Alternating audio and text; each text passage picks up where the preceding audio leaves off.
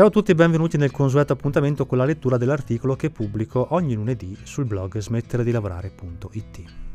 La bufala della transizione energetica. L'altro giorno mi sono imbattuto in un video dove veniva sostenuta questa tesi. La transizione energetica è una bufala perché le energie rinnovabili dipendono da quelle fossili e quindi non avremo mai un mondo totalmente basato su energia pulita.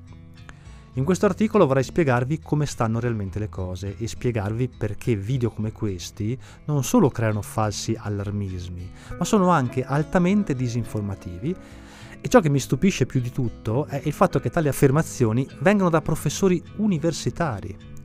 Provate a seguire quello che ho da raccontarvi perché credo sia molto interessante.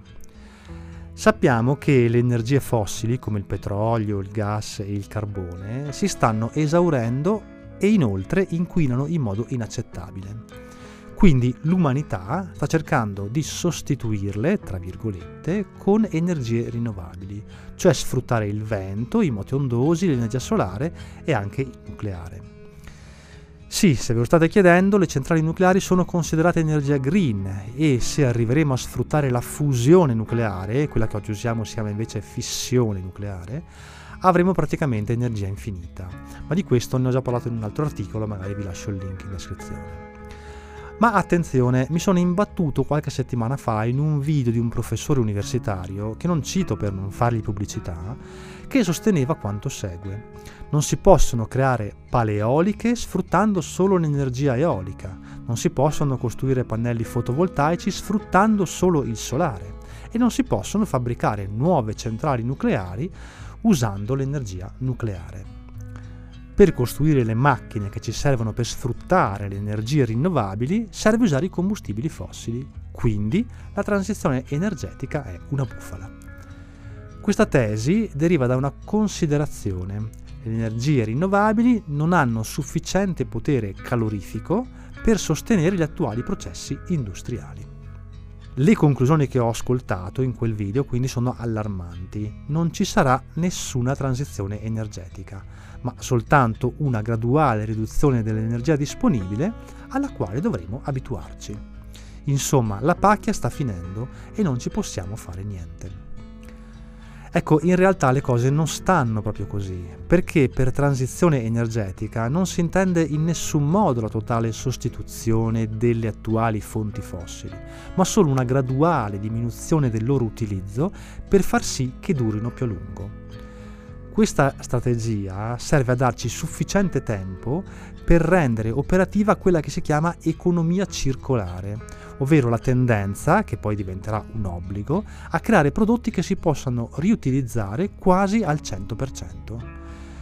Esistono infatti già impianti industriali totalmente elettrici che possono riparare e assemblare praticamente tutto senza usare alcuna fonte fossile. Persino le pale eoliche o i binari del treni possono essere riparati. Entro fine secolo, poi, probabilmente, avremo le prime centrali nucleari a fusione, che ci daranno accesso ad energia pressoché infinita, aprendo a scenari che oggi non possiamo nemmeno immaginare. Quello che si verificherà, quindi, non sarà una penuria di energia. Probabilmente di questa ne avremo in grande abbondanza, ma la necessità di modificare il nostro modello economico e non basarlo più esclusivamente sulla crescita. È la crescita a richiedere un continuo utilizzo di fonti fossili per estrarre, lavorare e produrre sempre più. Ma questo non sarà più possibile perché le risorse sono in esaurimento. Saremo quindi costretti a cambiare completamente il modello sociale attuale, il che non significa che non ci saranno comodità o benessere, ma semplicemente nuove scale di valori.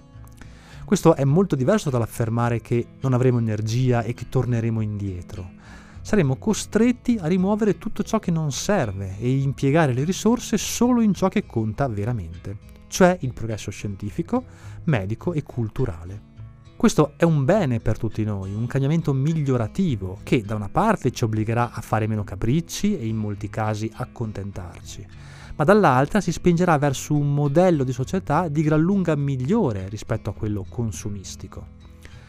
A questo serve la transizione energetica, quindi non fatevi spaventare da falsi allarmismi, perché è la strada giusta e soprattutto l'unica possibile.